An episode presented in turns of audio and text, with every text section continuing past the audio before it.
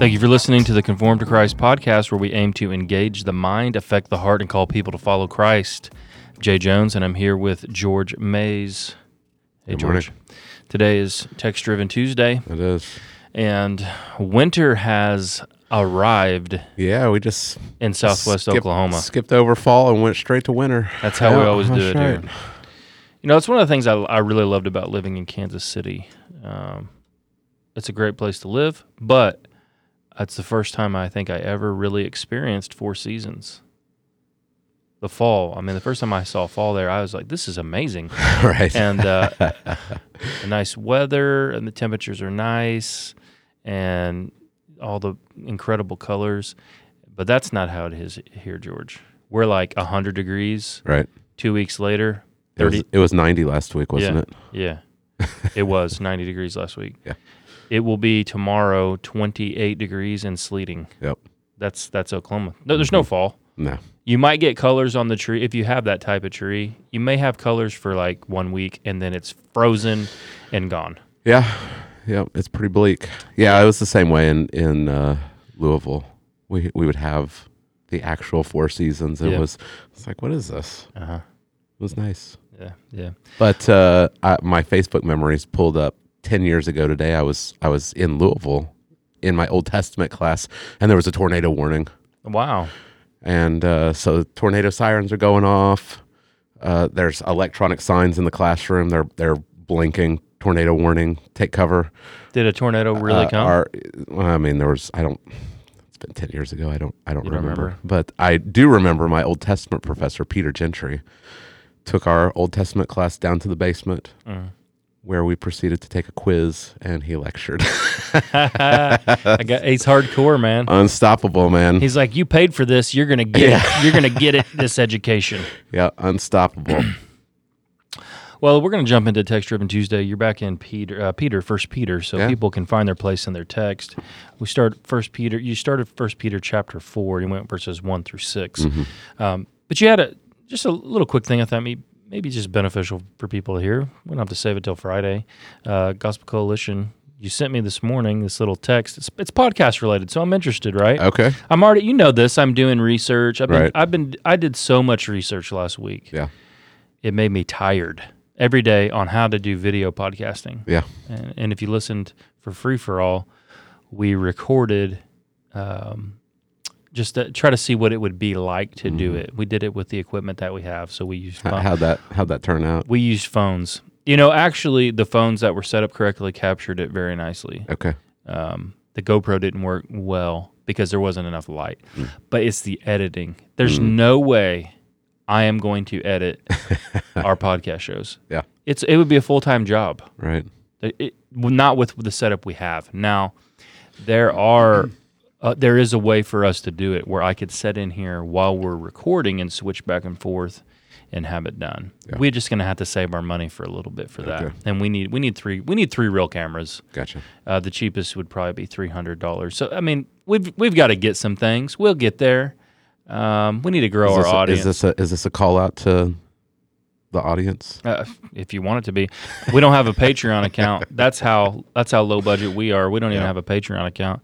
Um, it's just a this is a ministry of our church. So if Right. you if you want to, uh, uh, go ahead, write us a check to Christ Fellowship Church. Send it in the old fashioned snail mail since we don't have Patreon, and make it to uh, in the memo to conform to Christ. There you go. There's you your go. pitch. Um, but of course, you don't have to do that because the church supports this ministry, and if we have to do it, George, we'll just save our money. We'll just do it ourselves. Delayed gratification. Right. I don't know that people would even watch anyway because we've Right. got like 24. we have like 24 people downloading this podcast. Let's be serious. but because of all the research, I sent you some Joe Rogan clips. Uh huh. he has the Joe Rogan podcast. For number one, it goes for like three hours. Right. So I'm never going to feel bad about going. I want. ever, ever, George.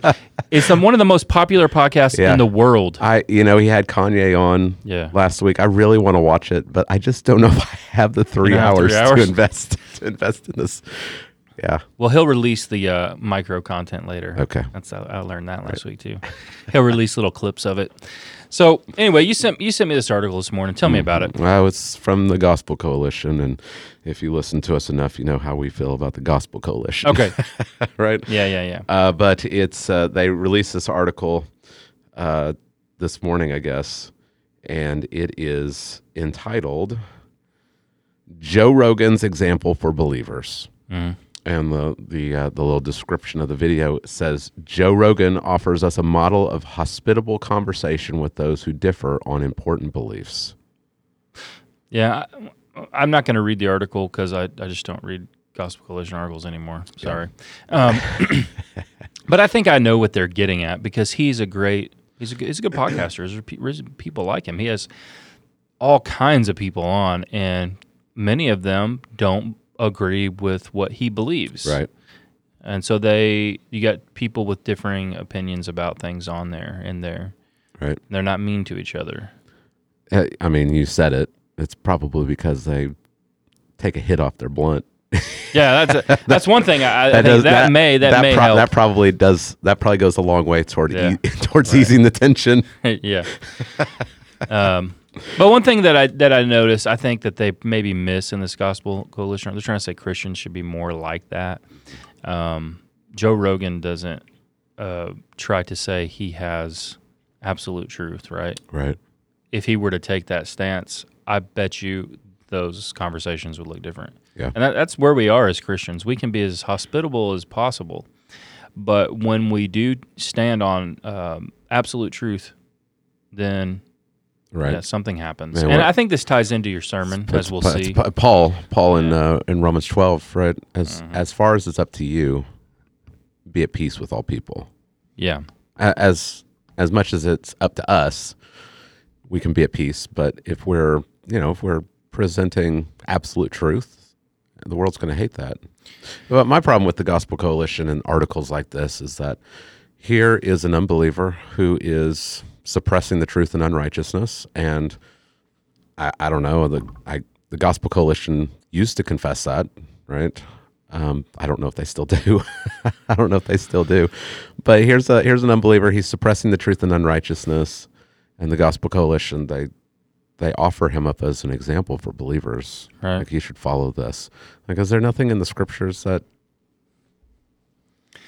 can help us here? Do we have to look to Right, an yeah. unbeliever to like it?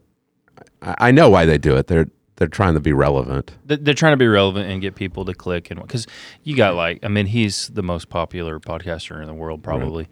Um, and we shouldn't be i mean the the like like all articles from the gospel coalition it's not all bad no, like there's good no. we, I- we don't need to be blasting people 24-7 there there is a time to be gentle and a time i mean we're we can be respectful right. um but there's also a time when we should be be blunt and sometimes be severe Yeah. right Yeah, you know, I, I just I, I can't ever see a Christian talking with a non-Christian and the Christian coming down on the side of this is true, right? This isn't a this is a true for me thing and it's true for you thing. This is a you're wrong thing. right and I and I can't see it ever going the way it goes on the Joe Rogan podcast. right It's just going to get weird Yeah. quick. right So, but it ties in with your with your sermon, I think.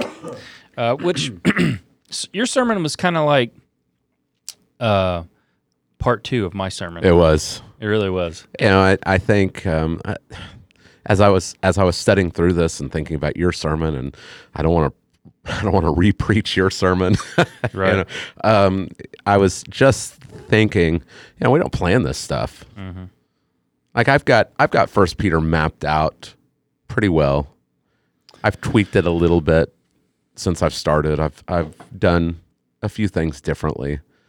But you and I haven't sat down and, and said, all right, here's where I'm going to be. Where are you going to be? And, Right. and stuff like that. I started preaching John three years ago, right. um, before we ever merged churches. We didn't, you know, you you had your long series on evil and suffering for your doctoral. Mm. We've had the coronavirus. Um, you've you've taken a couple of of s- Sundays to deal with specific things, Mhm. um, like the critical race Yeah. um, stuff that was going on. So we haven't we haven't sat down and like mapped this stuff out. All we've done is is been committed to expositional preaching. hmm Like we, we're just preaching through books of the Bible. We're just taking it chapter by chapter, verse by verse. How does this section divide? And um, we just see how how God providentially puts stuff together Yeah. right? And so this, I think, I mean, the reason that I started preaching First Peter in the first place was I was thinking about our congregation. I was thinking about the the general thrust of First Peter, preparing for suffering, seeing you know the way that the culture is is going, and wanting to emphasize that for our people, hmm preparing them for whatever kind of uh, future might be on the horizon for them, and uh, and it just you know just so happened, right, Yeah. that your sermon last week and my sermon this Sunday had Yeah, a lot of a lot of overlap. Yeah, they like I said that it's almost like, hey, here's part two.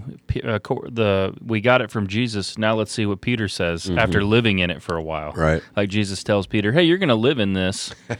Yeah. I'm telling you so you can get ready. And then now here's Peter having lived in it, telling the church, hey, you better get ready, Right. Because you're going to live in it. Yeah. So let's jump into it, George. Okay, uh, let's let's it. let, re- read it, and um, we'll just just quickly, quickly catch us up if you can in thirty seconds, where we are before you start reading in First Peter chapter four. Okay, so um, Peter has been dealing with um, different areas of life, um, how to relate to the government, how slaves are supposed to submit to the masters, wives to their husbands, how Christians in general are supposed to live in a hostile environment. And um, the last time, the, the last uh, sermon in, in chapter three was dealing with the fact that Christ has overcome all evil powers. So he's proclaimed his victory to the spirits in prison, and he's been exalted. That was a fun podcast. Yeah, and uh, and now um, Peter is going to jump back into more persecution and suffering. Right? Okay, Christ has overcome, but here we are living in the real world. We're living in we're living in this reality where we're still facing hostility, and uh, for the churches that Peter's dealing with, they haven't they haven't experienced the full blunt or brunt of the of the uh, Roman Empire, right? you were I'm still thinking about, about Joe Joe Rogan. Rogan? Uh, you know, they haven't faced the full brunt of the Roman Empire yet, uh, but they will in the future. Is that you right over there? uh, but they they haven't experienced um, death. Yeah, like this isn't, it's- but it's coming. But it's coming It's starting. right? It's it's coming. Um, so he's preparing them.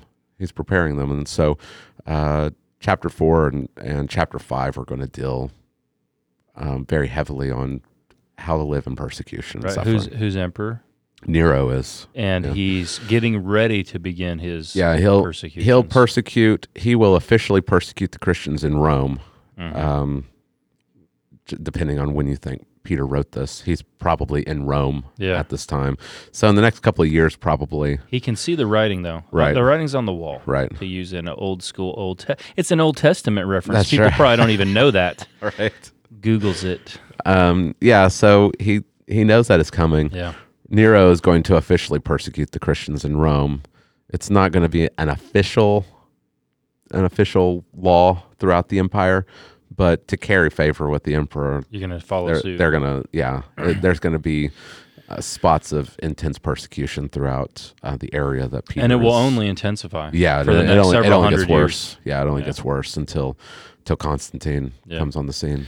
Right. All right, so uh, why don't you read that okay, for us? so and we'll let's look in. at uh, First Peter chapter four, and I'll, I'll read verses one through six.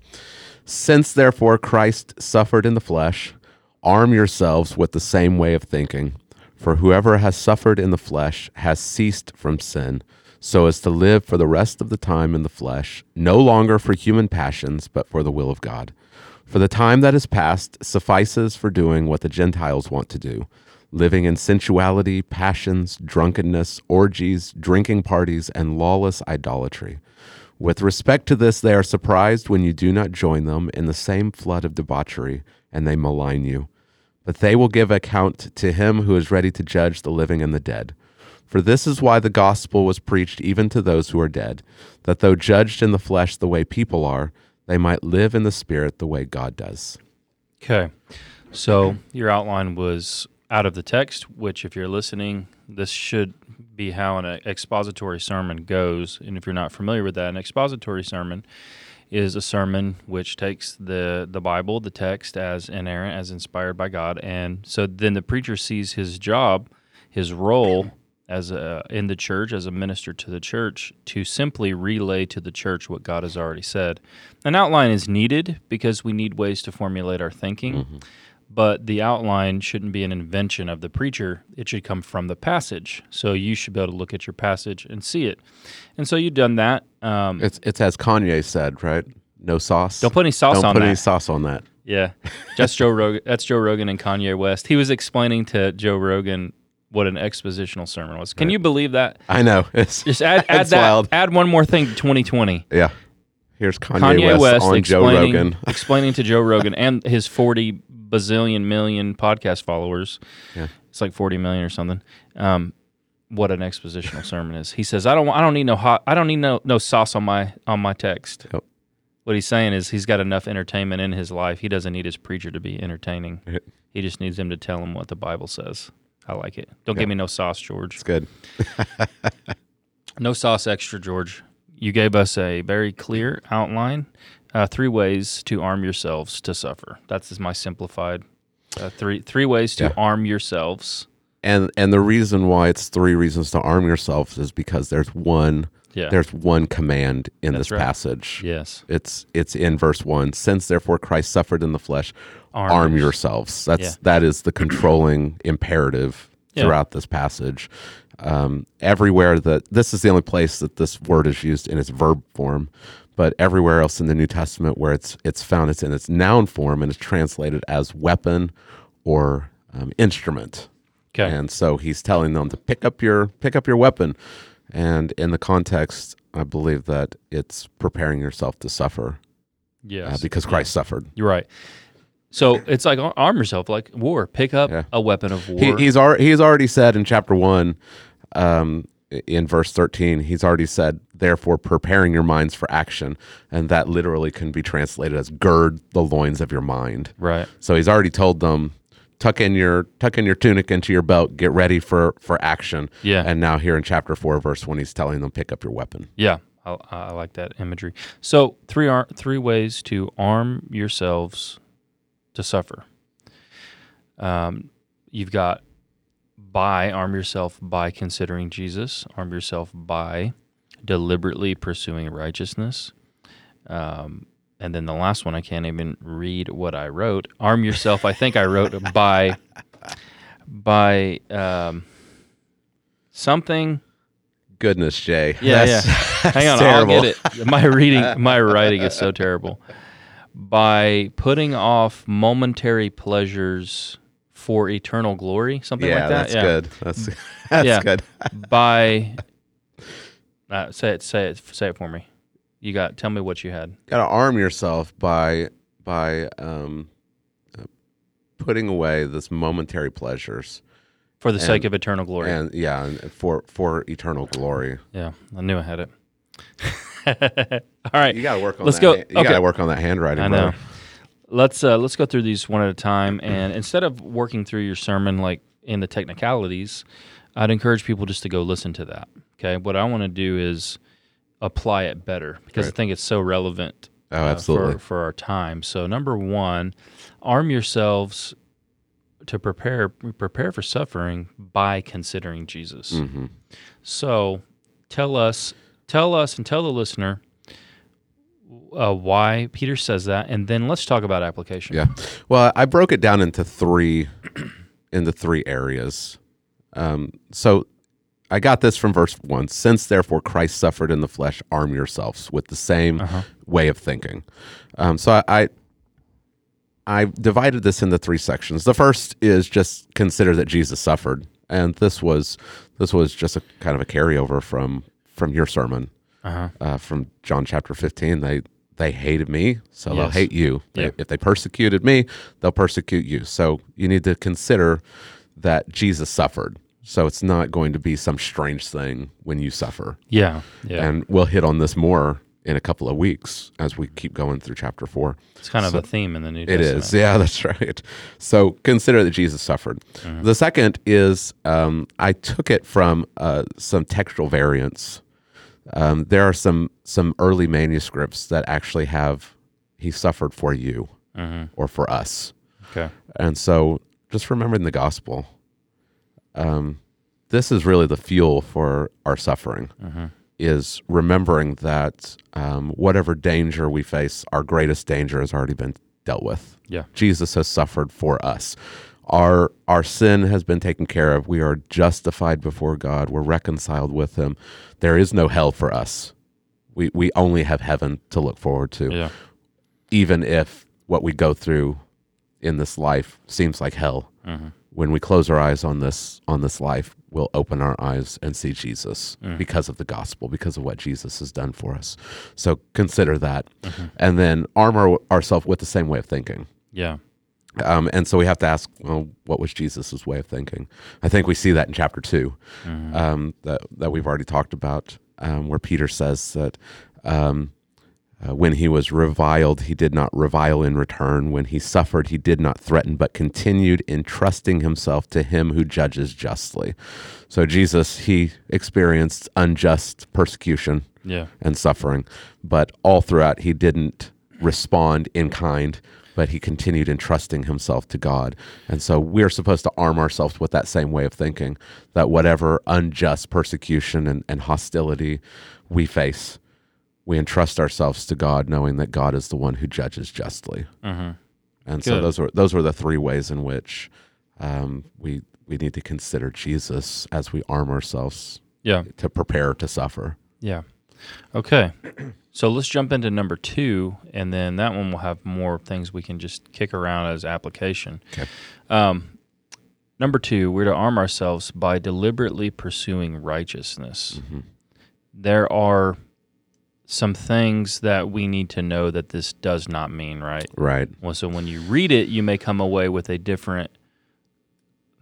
If, if you just read into it, maybe some foreign ideas, which are easy to do, but you warned us not to do that. Right. So talk to us about that. Yeah, you know, when I was when I was I knew this was the sermon was coming up and I was I was anticipating verse 6 because verse 6 is a controversial verse in this in this chapter. But when I actually sat down to study it, verse 6 came I came away with it very clear, but I, I had a really difficult time with verse 1. and that was unexpected. So he says, "Since therefore Christ suffered in the flesh, arm yourselves with the same way of thinking." But then this next this next phrase is difficult. For whoever has suffered in the flesh has ceased from sin. Mm-hmm. So it sounds as if the one who suffers is done with sin. Like there's so there's a danger. There's two dangers that we need to to know. This this isn't teaching this.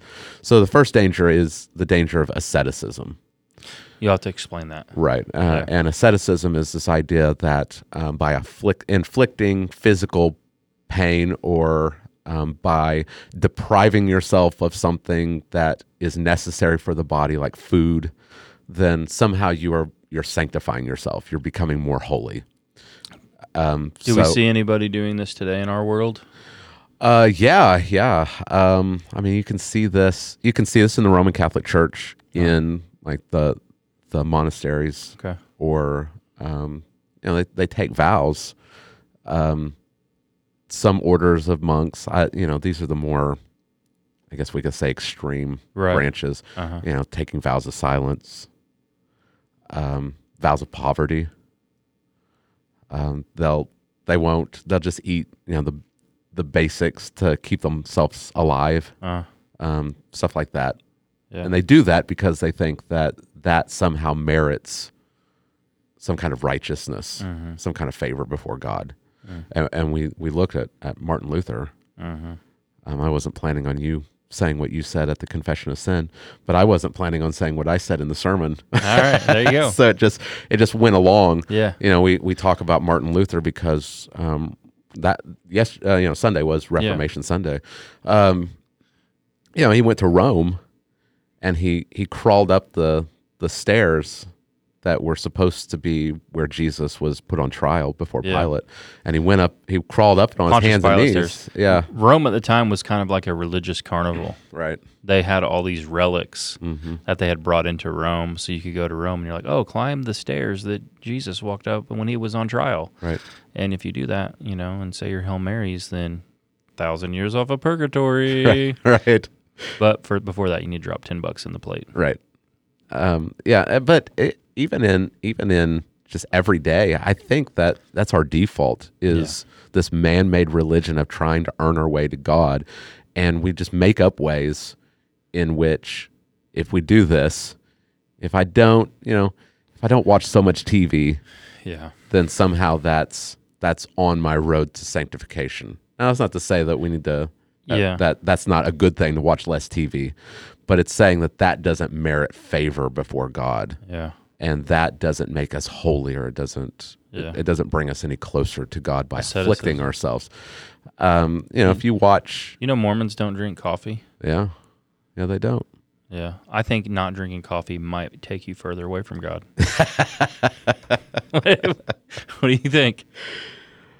No, Oh, you know, I'm you know I drink coffee, but not uh, not not quite as not quite as regularly as you do. I think. Do you? Th- I think you know. There's nothing like sitting around the Sea of Galilee and just cooking up some fresh fish with the boys and having some coffee. Having some coffee. You think Jesus had some coffee? I don't know. I don't. Did they even I have don't know if coffee they back had then? coffee. I don't. I bet he had tea. coffees. I bet they did tea. That's kind of a more of a Middle Eastern thing, no? Yeah, Tea? yeah, they Do might they have had coffee tea. over there? I don't know. Um, they do, but I don't know if they had it in that area in that time. Okay. it's just fun. Fun yeah, little. uh, little someone someone can Google that and get back to us. yeah, but I, I think that's just our default is to afflict ourselves in some way. If you if you watch certain movies, I know that it's in uh, like the Da Vinci Code. Not a movie that I would Yeah. recommend to anybody, but there's the the villain is like this Roman Catholic. I don't even know what he is. He's like a hitman for the Yeah, Roman Catholic Church, but he, he uh, afflicts himself. Right, he hits himself Yeah. with uh, with like a whip.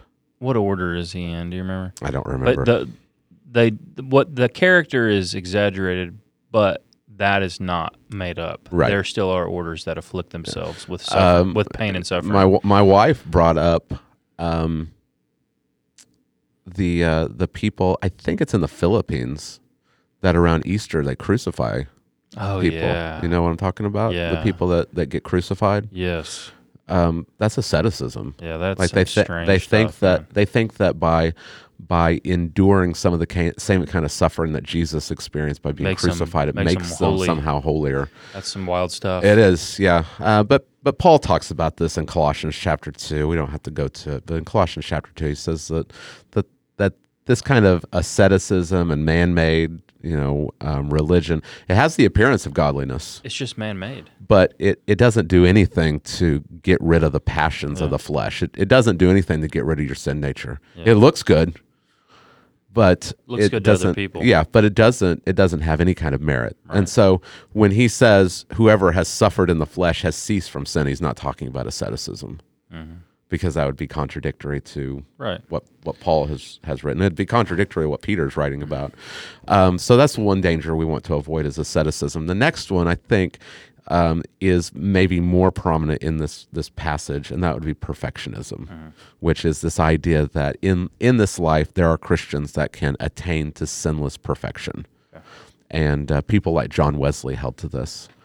Um, he saw the uh, what the Moravians how holy they were, and he he thought, oh, they've some of them at least have attained sinless perfection. Uh, he d- he didn't think that he'd ever attained it, but he thought that it was possible. This was a, a something that Charles Finney taught also, sinless perfectionism, and um, I had a I had a uh, professor in seminary. He was uh, you'll you'll understand when I tell you he's a football player. The, the type of uh, professor he was. Right. There's a couple different types of professors. You got your like your like skinny nerdy professor, Uh-huh. and sometimes you have one like him. right, He says, "Yeah, if anybody ever tells you that they've attained Christian perfectionism, just slap them in the face, I and like then, the and then see what they do." right. I like the story of uh, of Spurgeon he he was eating dinner at, at a house of someone who, who said that he'd attained perfection, and uh, at some point in the meal, Spurgeon took a glass of water and just like splashed it in his face, and the guy just blew up at him. Why did you do that? And Same thing. And that, There you yeah, go. that's that that gets rid of that, right? right, right. Yeah. yeah, there's uh, if if you ever encounter someone that um, says that they've attained perfection, just annoy them. Just do something annoying to them and see how they respond. Yeah. Because I can guarantee they'll respond to someone who's still battling with sin. Yeah. and if you think that you have attained perfection, maybe you need to take a closer look at what the Bible teaches about indwelling sin. Yeah. And the and it's the reason why you have to die and be raised to life, right? Right. This body Yeah. is part of the fallen order. hmm Okay, the whole fallen order is going away. Yeah. It'll be replaced. It's being to be replaced, and a new body is part of that. So Yeah. in this, you may be renewed, you may be born again spiritually, but you're going to die, and we're going to talk about that. Yeah. coming up, so Yeah. So um, th- those are the two dangers: Okay. asceticism and perfectionism. Whatever you come away with this verse saying, it's not those two things. yeah. So what's the reality of this verse? So I think the reality of it is you look you look back at what he said. Since Christ suffered in the flesh, arm yourselves with the same way of thinking. So arm yourself with the same way of thinking as Jesus, and then you look at verse um, you look at verse two. So as to live for the rest of the time in the flesh, no longer for human passions, but for the will of God. And I think that uh, the way in which we can we can maybe rephrase what Peter is saying here to help us understand it is um, to understand that the person who um, is resolved to suffer in the flesh, the person who has has has resolved that they will suffer for Christ, is the person who has also resolved. They demonstrate it by putting away sin. Um, and this again is it's not perfectionism it is the daily dying to self. It's the daily putting away sin. It's Right. as John says, no longer walking in the darkness. This is about this habitual walking. Yeah. This is about what you have committed in your mind to be about. Yeah. Because if you the suffering and holiness go hand in hand. Mm-hmm. Because how can you say I'll I'll die for Jesus, I'll suffer whatever it is for Jesus, but I'm still looking at pornography. Mm-hmm. Right?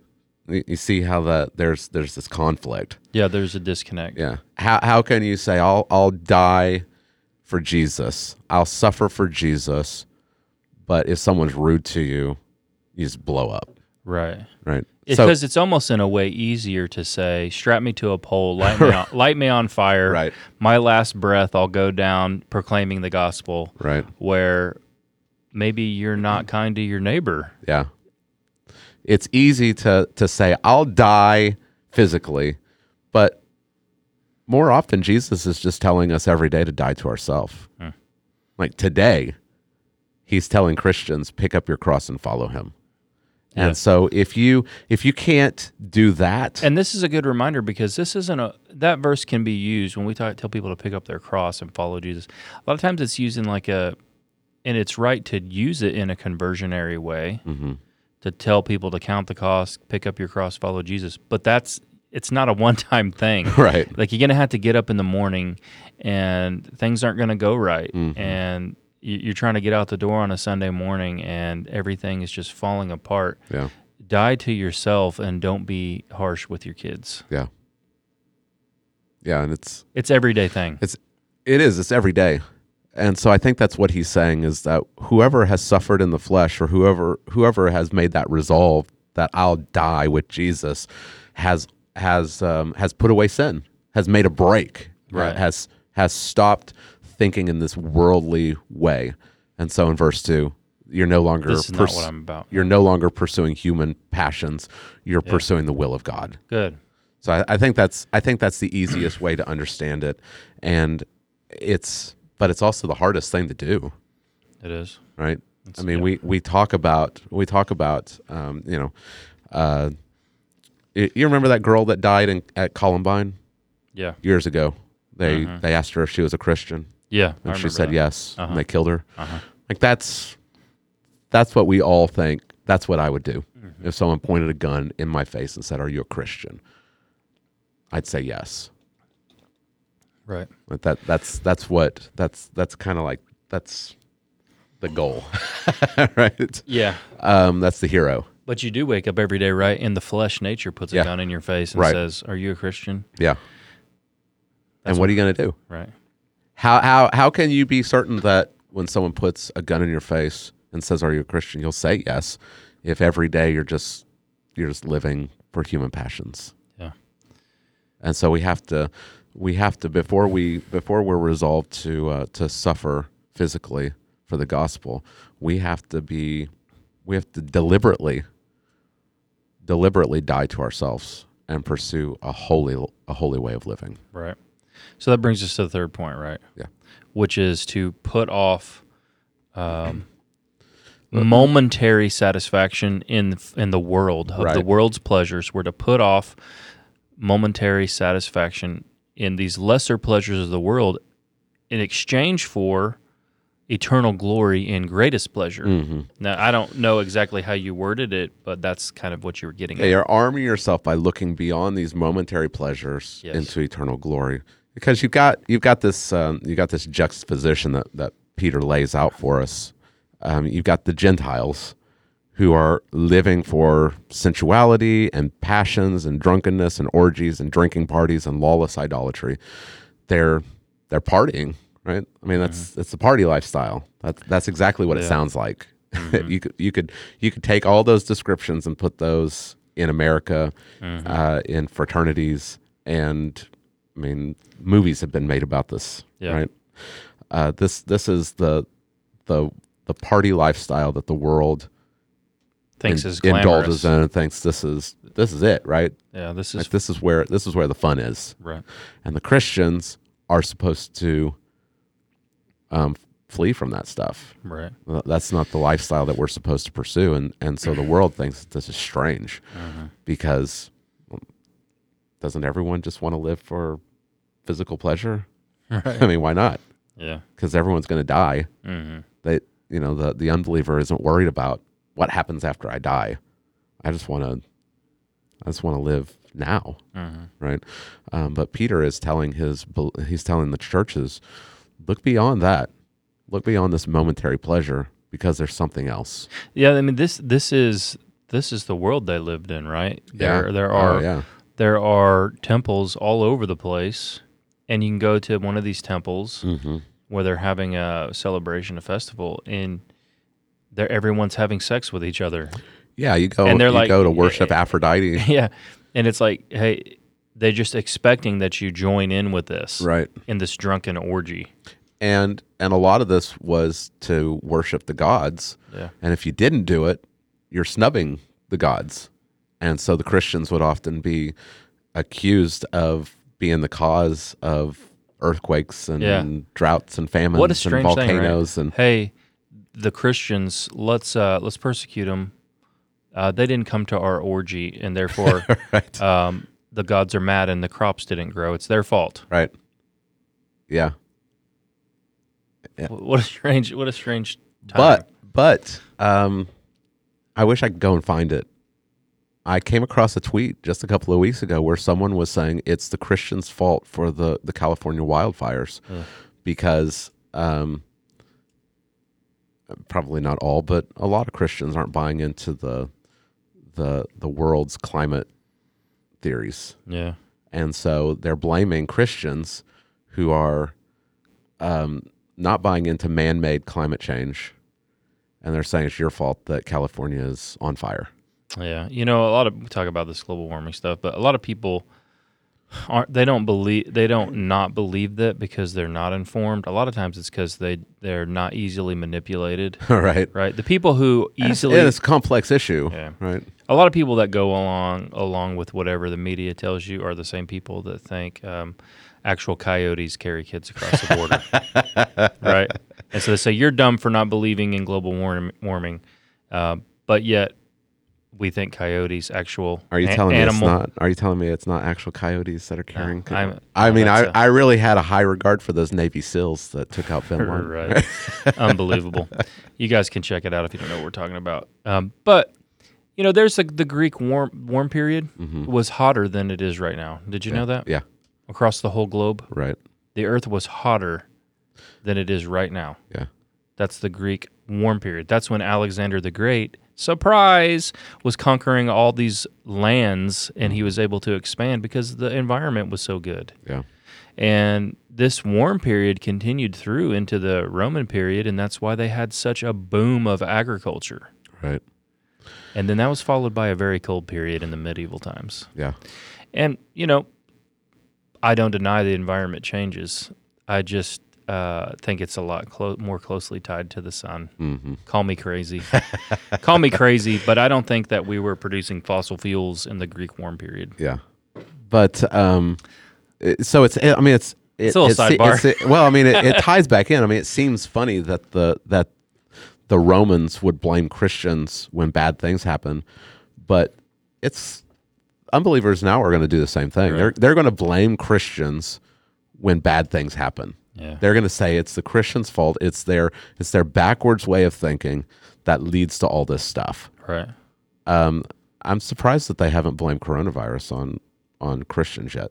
Oh, they'll try because because Christians are con- continuing to gather. And they're blaming. Trump. They're blaming Trump. continuing to gather for worship. It's gonna they're gonna Oh yeah, yeah, yeah, absolutely. yeah. It Uh, yeah. So it's it's not they'll it will be more scientific, you know, quote unquote scientific mhm, in why they're blaming the Christians. right. But they're going to do the same thing that the pagans did in the first century. They're they're going to blame the Christians for this stuff because that word that's that's translated here in verse four that they'll malign you is the Greek word blaspheme. They'll blaspheme Right. believers. And uh, I just saw uh, a tweet this morning from one of my old classmates classmates in my doctoral project degree.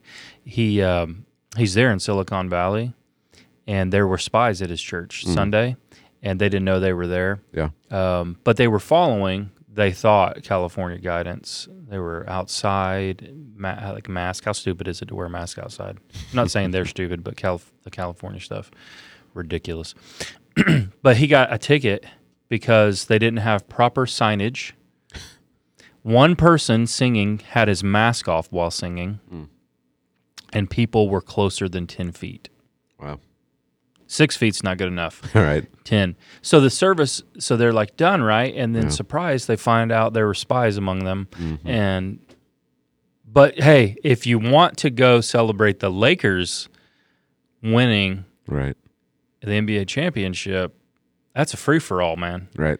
You can go down there, no mask, you can party, you can do whatever, do drugs publicly, drink in public. It, it'd be the same thing when if uh, you know the Dodgers win. Exactly. You know, um, two two sports teams in Mhm. what a couple of months apart, and there will be celebrations in the streets. And yeah.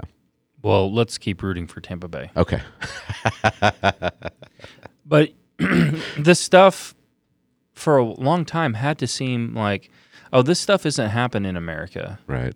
Like our parents, when they would read these passages, hmm like people just maybe would say mean things to them. But those time, those things, th- these times are changing so quickly. Oh yeah, I I think that this this sermon that I preached on Sunday was maybe the most important one that I preached in this book. Mhm. As I was preparing it, I was thinking to myself, with everything that's going on, I want our church to be prepared. Right. I want them to be prepared. And, and th- this is the kind of stuff you can't prepare when they're they're kicking your door down to drag you to jail for being a Christian. That's not when you can prepare to suffer. You got to prepare now. You got to prepare before it happens. Let's speculate for a bit. Okay. Okay. For application. Yeah. This past 10 years has been the quickest cultural change that I can think of, even reading. Yeah. Like we read Oh, yeah. history, we read things. The past 10 years, the cultural shift that has happened, it's it's hard to even believe it has happened. Yeah. So let's project into the future. How might Christians be persecuted in America if the next 20 years unfold as quickly as the last 10?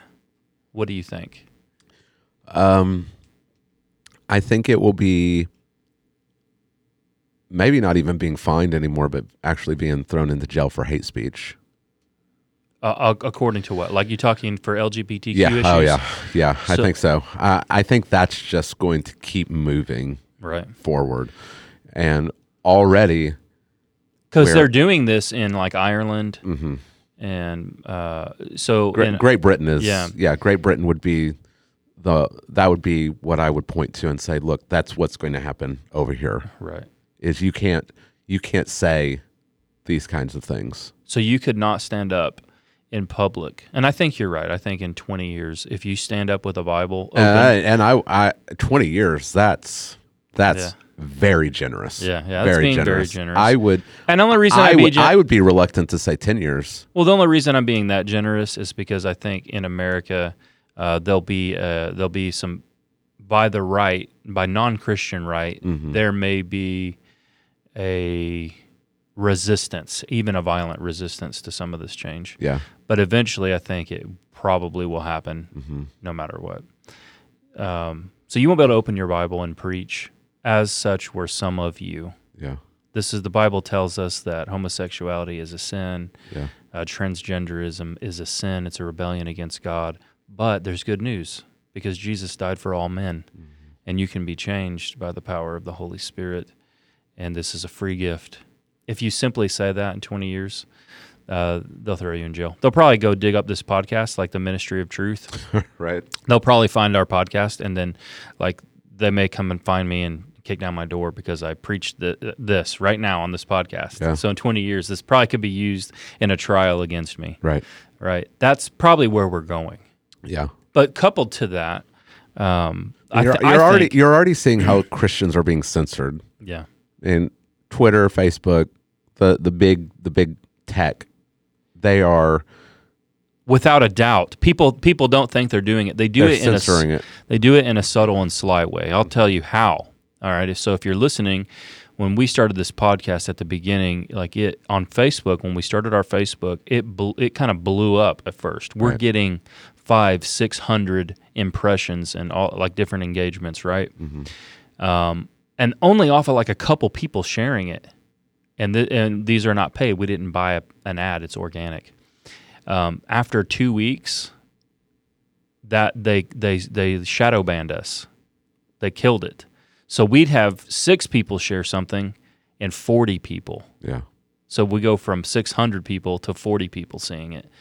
And that's because they they they are they're not blocking us, right? Officially. Right. They're just keeping it from populating in people's feeds on purpose Yeah.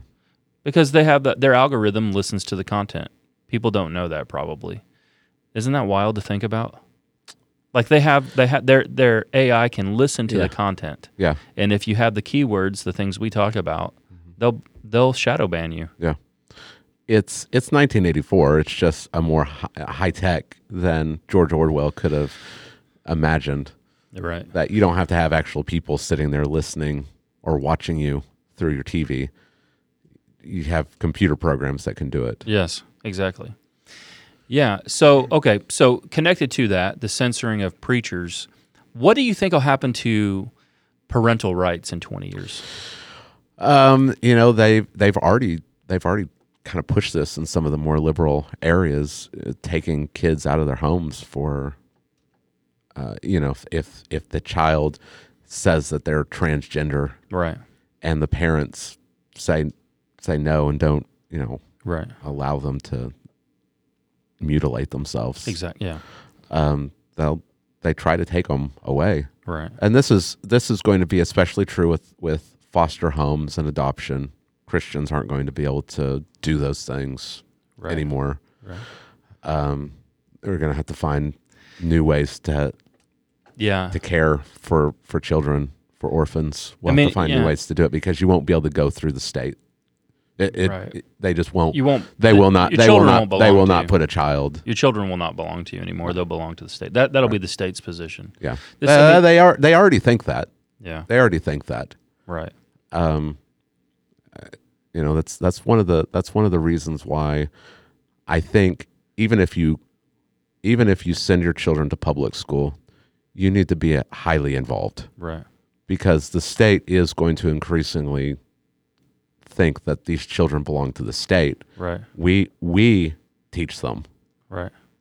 and it doesn't you know uh, they don't care about the kid obeying their their parents they don't care about the what the parents want it's what goes on at the school that's that's it Yeah. right I- think I think Christians need to be more involved uh, than they have been in public school. It can be turned because, from my observation of liberals, is they're very weak when confronted. I think more Christians need to get on school boards and confront and push back. yeah They need to fight. It's time to fight. So, be a public school teacher and fight. Get on a school board and fight because they fold. They're weak. They're they're not bold when confronted. Right? They they can't handle it. Like that's just the way that they are. Uh, but the problem is, is we've retreated out of a lot of these areas, and we're not confronting. But George, I was, I was talking about this in my sermon. It didn't make our podcast, but if you don't think they're going to take your children away in 20 years for teaching them the Christian worldview, I think you need to wake up. yeah Um,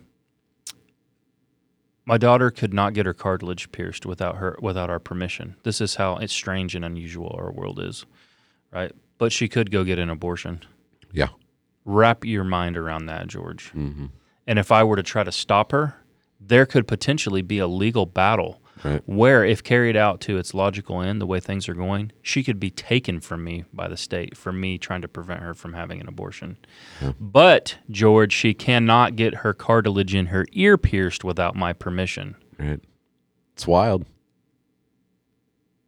it's just yeah it's just the depravity of our world It is insane. Yeah, and it's it's just going to get worse um, if if God doesn't have mercy on us. It's crazy. Right. So you got to get prepared. You got to get prepared right now. Yeah, That's and that's what I loved about this passage because God's word is timeless. It's timeless. These principles transcend culture and time and are relevant for us. right. And and you, uh, you know, this last point is,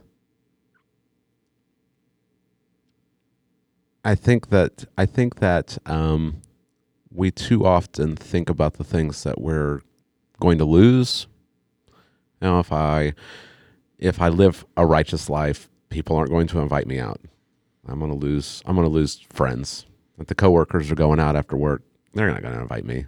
Hmm. Um, friends, friends at school, they're going to go out. You know, after the game, they're not going to invite me. Yeah. Um, That's my kid's life. yeah. And there can be some loneliness Mm. attached to that, some pain that's attached to that.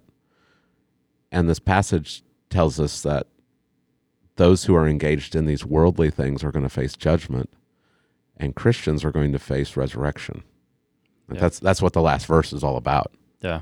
because um, the unbeliever looks at the Christian and they say, "What what difference does it make being a Christian? Because we we both die. hmm We both are going to die. I'm just going to have more fun before I die than you are. Hmm. Like I'm I'm at least going to have a good time.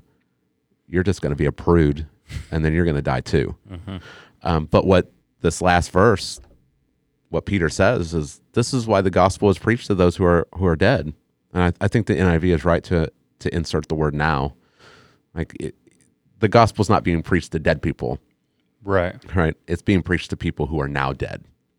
That these are Christians that they've lived this way Yeah. and they're dead, and the They- unbelievers are saying, "Well, look, they they died." yeah. And Peter's saying, This is why the gospel is preached to those who are dead. So that even though they're judged in the flesh the way that people are, they die, Yeah. they'll live. They'll live. Um, they'll, they'll live uh, by the Spirit the way that God does. hmm And this is tied to um, chapter 3, verse 18, where Christ suffered in the flesh. He was put to death in the flesh, but he was raised in the Spirit. Yeah. He was made alive by the Spirit. hmm Christ died, but he was physically raised. Believers, they'll physically die, but they will also be physically raised Right. by the Spirit. So, what difference does it make? Resurrection. Yeah. There's resurrection. If there was no resurrection, then, like Paul says in 1 Corinthians 15, let's eat and drink, for tomorrow we die. Right, Right. yeah. Let's let's Yeah. go party. Yeah. Yeah, that's that is the logical conclusion. If there is no resurrection, if if we're just space dust and and we're we just live for the moment and then we die and there's nothing, yeah, let's go and do whatever. Mm-hmm. Like let's let's be hedonists. Let's just be pleasure seekers. Let's just do whatever, and not even fear death because who cares? There's there's nothing there's nothing on the other side. Yeah. But there is a resurrection. Jesus has risen from the grave, and those who trust in Him they will rise again. Mm-hmm. And so this is why the gospel is preached, so that people would repent and believe, so that even though they die in the flesh, they'll be raised to walk by the Spirit. When Christ comes, will be mm-hmm. resurrected. Yeah. And so that makes all the difference. That makes all the difference. So, Yeah, it does. so whatever you face in this life, um, it's momentary. It's momentary. The, the losses that you experience, they will be eternally eclipsed by the brilliance of Jesus when he comes. And so we can be prepared to suffer because we're looking not not just to, you know, 60, 70, 80 years here on this earth. We're looking forward to eternal glory. Very good, George. It was a great sermon. Loved it. Hopefully, this has been a blessing to you and it has edified you and equipped you. If it has been, please like, subscribe, share. Maybe consider writing us a review. Hey, maybe you can be that first person that hops on Facebook and writes us a Facebook review. That'd be helpful for us. Share with your friends, ask them to listen, sit down and have a conversation with them about it. Um, it's our hope and it's our desire that everything we do here on this podcast would help you to become more conformed to Christ.